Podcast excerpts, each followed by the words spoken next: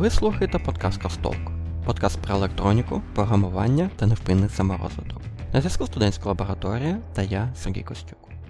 Сьогодні ми перейдемо до доволі таки популярної теми, до теми, яку обговорюють у різних подкастах, у квартальних звітах компаній та у якихось відеоматеріалах. Ми поговоримо про таку тему, як інтернет речей. Почнемо, напевно, з деякого визначення, що таке інтернет речей та що він собою представляє, з прикладами та деякими поясненнями, що це таке.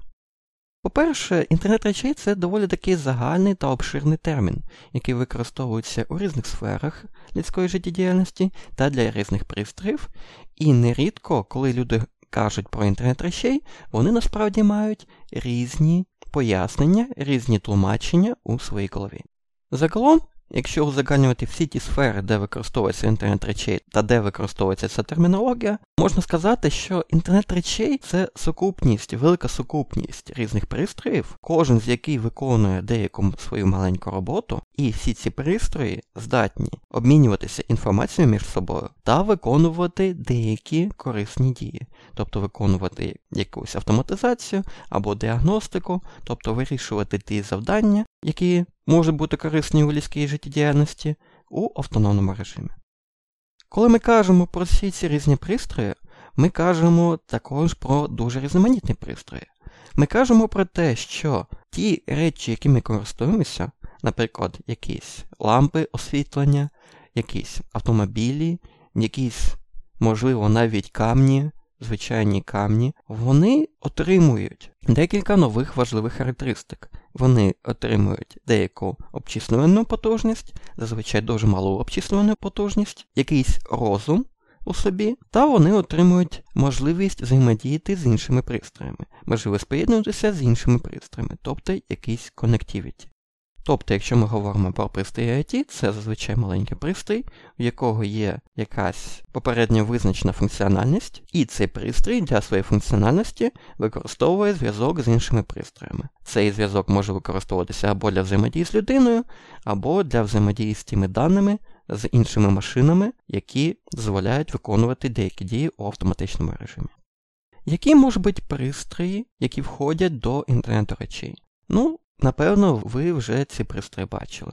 Якщо ми говоримо про дім, про те, з чим людина стикається безпосередньо кожен день, ми можемо сказати про різні лічильники, різні сенсори, в тому числі сенсори безпеки, сенсори проникнення у дім і так далі. Ми говоримо про якісь розумні лампочки, ми говоримо навіть про деяке мережеве обладнання, якісь роутери, модеми і так далі. Вони також можуть брати участь у цій IoT системі. Там ми також маємо справу з такими пристроями, як носима електроніка. Ми маємо справу з фітнес-браслетами, годинниками та іншими пристроями, які збирають інформацію власне про наш стан та дозволяють цю інформацію потім у деякому іншому місці обробляти. Ну і також вони дозволяють нам бачити нотифікації та інші речі, тобто вони пов'язуються з іншими пристроями, з іншими серверами і так далі, для того, щоб виконувати деяку корисну для людини роботу, або діагностувати стан цієї людини і так далі. Інший приклад, інша сторона медалі це якісь е, виробничі процеси та процеси пов'язані з виробництвом, безпосередньо виробництвом, транспортом та іншою людською діяльністю. Тобто ці пристрої вони можуть, наприклад, відстежувати стан вашої посилки або стан якоїсь їжі, яка доставляється із точки А в точку Б, або ліків де транспортування у правильних умовах, перевезення у правильних умовах має найбільшу важливість.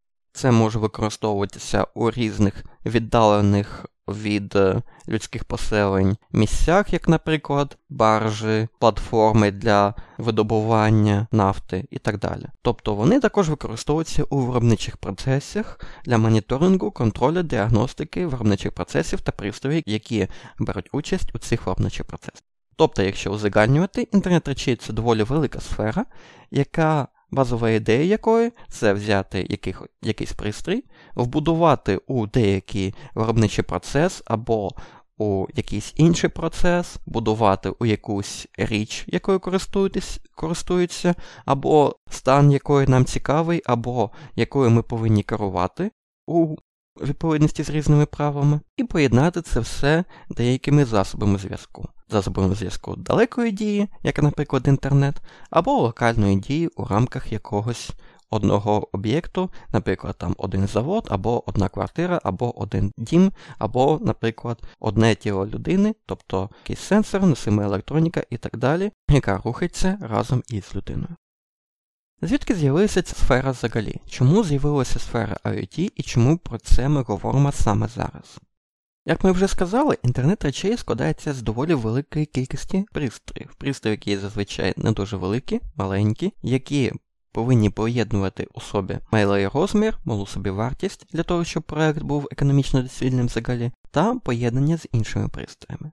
І справа в тому, що ці всі фактори, можливість створити ці пристрої, які маленькі, дешеві та здатні поєднуватися з іншими пристроями, ці всі технології вони почали з'являтися відносно нещодавно. Наприклад, в 10-х роках 21 століття, десь десь у цьому діапазоні. Тобто у 14-х роках великі компанії почали цікавитися цією сферою, і на цей момент часу в нас вже були технології, які дозволяють створювати маленькі пристрої з обчисленими можливостями та з використанням якихось високоефективних середовищ, високоефективних засобів зв'язку між пристроями. По-друге, нас з'явилися потреба у цих самих пристроїв. В нас з'явилася можливість та потреба отримувати якісь дані про наш навколишній світ, про наш фізичний навколишній світ для того, щоб з цими даними потім робити щось цікаве та корисне. В нас з'явилася можливість оброблювати великі об'єми даних, так звана можливість оброблювати big data, великі дані. Дані, що поступають у великих масштабах з різних джерел, та на основі яких ми можемо робити якісь судження, ми можемо робити якісь передбачення, ми можемо робити деякий контроль, моніторинг та якось активно реагувати на ті дані, які ми отримали. І для того, щоб отримати ці всі дані, для того, щоб отримувати дані про стан, наприклад, людей, виробничого обладнання, транспортування, про стан усіх тих речей, предметів, пристроїв та процесів, які відбуваються у реальному житті, нам потрібно деякі елементи системи, які будуть ці дані отримувати, переводити у електронний вигляд та передавати далі. І саме цими пристроями стали якісь маленькі завершені сенсори, тобто якісь об'єкти, якісь пристрої, маленькі пристрої, які саме отримують ці дані, передають далі. На основі цих даних, на основі отриманих даних, ми можемо робити деякі передбачення, економити та навіть заробляти гроші, наприклад, на виробництві, або слідкувати, наприклад, за власним здоров'ям та отримувати якусь іншу вигоду для людини. Тобто із передумов із передумов створення інтернету речей, із передумов такого жвавого розвитку та жвавого інтересу до цієї сфери можна назвати дві речі. По-перше, ми можемо ми можемо створювати дешеві пристрої та встановлювати їх у різних компонентах, у різних системах та навіть носити із собою. І по-друге, нам треба. Нам потрібні дані для того, щоб краще робити ті самі фізичні процеси, які виробники, які звичайні люди використовують та роблять у звичайному житті практично кожен день. І де зараз застосовуються системи IoT. Системи IoT, як я вже сказав, використовуються на виробництві та у нашому звичайному житті. Ну а тепер перейдемо до питання, як виглядають IoT-пристрої, які бувають IoT-пристрої та чим вони займаються насправді. Якщо подивитися взагалі, то можна всі IoT пристрої розділити на три категорії. Перша категорія це пристрої, які відчувають, розуміють, зчитують дані реального світу. Такі пристрої називаються сенсорами, тобто пристрої, які щось відчувають, які розуміють стан навколишнього світу. Другий тип пристроїв це актуатори, тобто ті пристрої, які здатні робити якусь дію, змінювати стан нашого світу. Тобто, наприклад, вмикати і вимикати освітлення, або передвигати якісь об'єкти у системі, або попереджувати якісь аварії, попереджувати вихід обладнання зі свого операційного стану за допомогою, знову ж таки, е, деяких механічних або електричних, або інших дій та рухів. І третя категорія пристроїв. Третя категорія пристроїв це якесь додаткове обладнання, тобто до обладнання, яке відповідає за комунікацію пристроїв, яка є проміжною ланкою між обладнанням та зовнішнім середовищем, та це деяке обладнання, деякі сервіси та фізичне обладнання, яке відповідає саме за обробку цих даних, контроль та прийняття деяких рішень про те, що повинно відбуватися, щоб необхідно змінювати у цій системі. І загалом ці всі пристрої вони також також мають різну складову. В залежності від того, де ми повинні, де нам потрібно використовувати цей пристрій, та де ці всі пристрої застосовуються, вони можуть мати різні складові, можуть мати різні характеристики та відрізнятися між собою.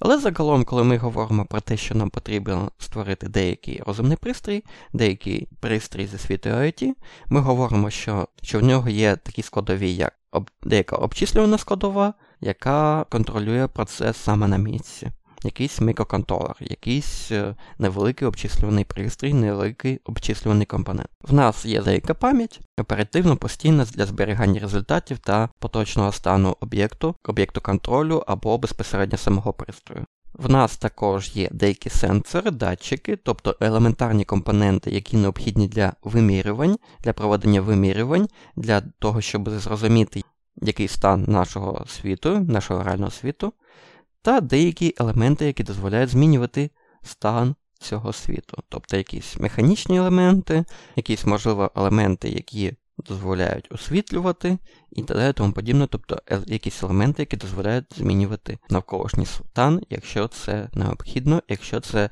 входить у список функцій цього пристрою. Ну і четвертий компонент, як вже було сказано неодноразово, це можливість зв'язуватися з іншими пристроями, тобто якісь елементи комунікації.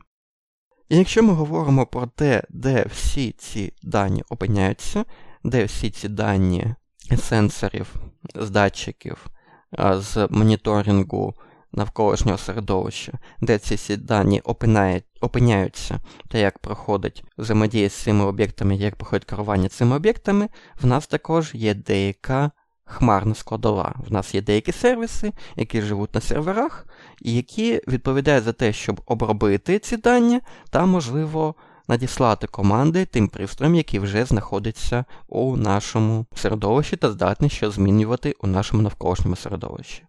Такі сервіси, сервіси, які дозволяють моніторити стан об'єктів, отримувати з них дані та насилати команди, таких сервісів насправді доволі багато. І напевно кожен виробник якихось хмарних сервісів або безпосередньо обладнання, що відповідає за вимірювання, за роботу з даними, за керування і так далі, практично у кожного виробника зараз є своя платформа.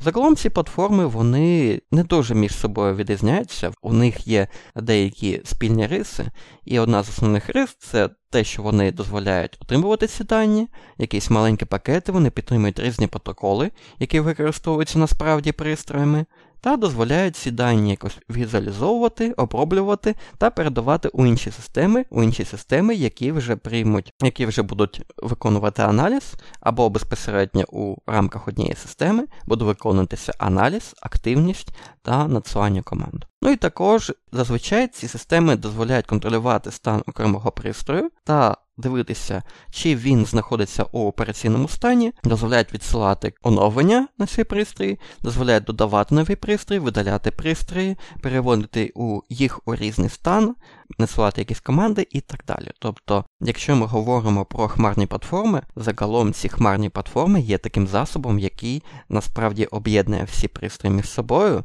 не на фізичному рівні, а на віртуальному логічному рівні об'єднує всі дані, команди та можливості взаємодії безпосередньо з користувачем.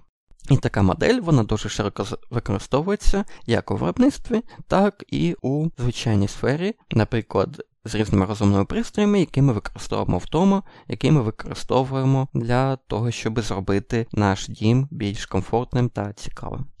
Ну, якщо ми кажемо про те, як пристрої безпосередньо взаємодіють з хмарними сервісами, в нас зазвичай є якесь підключення до інтернету. Це може бути пряме підключення, деякі пристрої дозволяють, мають можливість безпосередньо працювати з сервісами у інтернеті, а деякі пристрої вони мають такі обмеження, обмеження у відповідності зі своєї сфери застосування, що вони повинні працювати через деякі додаткові пристрої, через деякі через деякі проміжні ланки, через деякі хаби, через деякі додаткові пристрої, які відповідають за комунікацію між хмарними сервісами з одного боку та між пристроями, встановленими на деякому об'єкті у деякому місці з іншого боку. І ці всі особливості, особливості комунікації, побудови мережі, засобів зв'язку і так далі, вони так само, як і інші особливості, вони повністю диктуються особливостями застосування та використання цього пристрою. Ну а тепер поговоримо про те, куди сфера буде розвиватися далі. Як ми вже сказали, інтернет речей це така сфера, яка дозволяє нам якимось чином поєднати віртуальний світ та фізичний світ, світ людей, світ, який нас оточує, та світ, з яким ми безпосередньо взаємодіємо. Ми також сказали, що інтернет речей складається з безпосередньо самих пристроїв, речей, які встановлюються в нашому фізичному світі, та деяких хмарних сервісів. Із можливостей для подальшого розвитку можна виділити такі можливості. По-перше, замість того, щоб передавати всі дані у хмарні сервіси і оброблювати там, в нас постає необхідність оброблювати деякі дані локально. Необхідність не залежати від інтернет-підключення та підвищити швидкість обробки цих даних, тому що на передачу даних з одного місця у інше витрачається час, і цей час може бути дуже багатим, занадто багатим для нашого використання. Час реагування в деяких випадках потрібно дуже сильно зменшити. Наприклад, це може бути система, яка виконує моніторинг стану деяких виробничих об'єктів, виробничого обладнання, коли швидкість реакції може мати вирішальне значення для або безпеки людей, або безпеки самого обладнання. І це також деякі сервіси, якими користуємося ми люди, наприклад, сервіси, які контролюють стан термостату, нам би не хотілося замерзнути або замерзнути, або перегрітися лише через те, що наш пристрій не має змоги комунікувати, спілкуватися з деякими серверами, тобто у тих випадках, коли ми через деяку причину втратили з'єднання з інтернетом. І ця вся сфера загалом називається Edge Computing, тобто обчислення безпосередньо не у хмарних сервісах, а безпосередньо на межі між фізичною локацією, тим місцем, де встановлені ці пристрої, де цими пристроями користуються, де вибувається деяка активність, та на межі між хмарними сервісами, інтернетом і так далі. Тобто якісь edge пристрої, якісь пристрої, які реалізують обчислювання на межі, вони виконують деяку роботу, яка безпосередньо пов'язана з обчисленням обробкою цих даних, доволі швидкою обробкою цих даних, або передньою, або повною обробкою цих даних, і за використанням тих самих алгоритмів, які раніше використовуються у хмарних сервісах. Наприклад, як це може проявлятися насправді? Наприклад, це може бути окремий пристрій, який отримує інформацію з датчиків та відсилає на хмарні сервіси вже деякі кореляції, деякі статистичні дані. Або це може бути термостат, який замість того, щоб повністю опиратися на моделі, які створені е, та працюють у хмарних сервісах, він опирається на деякі локальні моделі для того, щоб регулювати температуру. Або це може бути деякі пристрої для розпізнавання образів, тобто ті пристрої, які інтегруються з камерами та розуміють, у вашому домі знаходитесь ви, ваша собака, ваш кіт або якийсь зловмисник та сигналізує вас про такі надзвичайні події. Інша сфера, де може розвиватися інтернет речей, це покращені моделі машинного навчання, які дозволяють з отриманих даних отримувати більш цікаві так звані інсайти, тобто якусь інформацію, яка дозволяє покращити або виробничі процеси, або якість нашого життя. Одна з тих речей, яка стимулює розвиток edge комп'ютингу, обчислювання на межі віртуально та реального світу, якщо можна так сказати, це поява нових апаратних прискорювачів нейронних мереж, поява додаткових ядер, які дозволяють прискорювати, обчислювати, виконувати та розгортати моделі машинного навчання, які безпосередньо будуть працювати на наших пристроях. І ці вже моделі вони встановлюються на таких пристроях, які комунікують з людиною, як, наприклад, смартфони, як, наприклад, голосові асистенти, колонки з вбудованою функціональністю голосових асистентів, для обробки зображень, для відеоспостереження і так далі, і тому подібне, тобто використовуються у найбільш різноманітних сферах, та дозволяють нам розгортати моделі машинного навчання без необхідності використовувати дорогі сервіси, е, дороге обладнання, хмарні, хмарні обчислення і так далі. Більше обчислювати безпосередньо на місці. Ну і також хмарні сервіси. Хмарні сервіси, додаткове обладнання, розвиток нейронних мереж, розвиток додаткових моделей, постійне поліпшення хмарних сервісів дозволяє нам отримувати більше корисних даних з того пулу, який забезпечує наші пристрої, та додавати більше розуму, більше якоїсь автоматизації, взаємодії, можливо, навіть з людиною, до існуючих сервісів, до існуючих сценаріїв використання. Ну, тепер перейдемо до наступної теми поради для новачків. Що треба зробити, якщо вас зацікавила ця сфера та ви хочете працювати у цій сфері? По-перше, вам необхідно розуміти деякі деякі риси, деякі сфери застосування інтернет-речей. Для того, щоб краще зрозуміти, що таке інтернет речей, де він використовується, я додам деякі посилання до цього запису, до запису цього випуску подкасту. А також я раджу подивитися а, на деякі подкасти, на, на деякі новини, новинні ресурси, які описують, що саме проходить, що саме відбувається в сфері інтернету речей. Це вам дозволить зрозуміти не одразу, після деякого. З деяким часом зрозуміти, що відбувається в цій сфері, які проблеми дозволяють вирішувати інтернет речей, та у яких підсферах, у яких піднапрямках ви можете знайти щось цікаве для себе, у яких якими підсферами ви бажаєте займатися. Це або хмарні сервіси, обробка даних, робота з даними, або розробка пристроїв. Якщо це розробка пристроїв, то розробка яких пристроїв, з яким застосуванням і так далі, що для цього необхідно. По-друге, я б рекомендував почати практикуватися. Справа в тому, що, як я вже сказав, пристрої, створити пристрій інтернету речей зараз дуже легко. Існують ті мікроконтролери, які по-перше, мають можливості взаємодії безпосередньо з хмарними сервісами, і по-друге, мають доволі велику потужність для деякої попередньої обробки цих даних, та мають велику кількість пінів водовиводу, можливість комунікації з сенсорами і так далі. Найбільш популярний елемент, найбільш популярний пристрій для того, щоб створити власні прототипи, для того, щоб створювати, реалізовувати власні ідеї і так далі, це пристрій під назвою ESP8266. Посилання прикріплено до описі до цього випуску. Цей пристрій це пристрій, який поєднує у собі функціональність мікроконтролера та пристрій, який поєднує у собі функціональність Wi-Fi модуля. Тобто це пристрій, який може безпосередньо виходити в інтернет та надсилати власні дані, або отримувати команди, або надсилати навіть власні команди на безпосередньо на хмарні сервіси з допомогою Wi-Fi зв'язку. Якщо вам цікаво більше попрацювати з сенсорами, якщо вам цікаво більше попрацювати з автономними системами або з носимою електронікою, тоді краще подивитися на деякі інші рішення, наприклад, на рішення від компанії Nordic Semiconductor. Це рішення, наприклад, NRF52, у якого є можливість підключення до Bluetooth. Тобто це також інтегроване рішення. Е, також є доволі цікаві та дешеві модулі на основі цього мікроконтролера, які дозволяють вам створювати наближені до реальних, наближені до реальних вимог та наближені до реальних характеристик різноманітні сенсори з можливістю взаємодії з допомогою Bluetooth.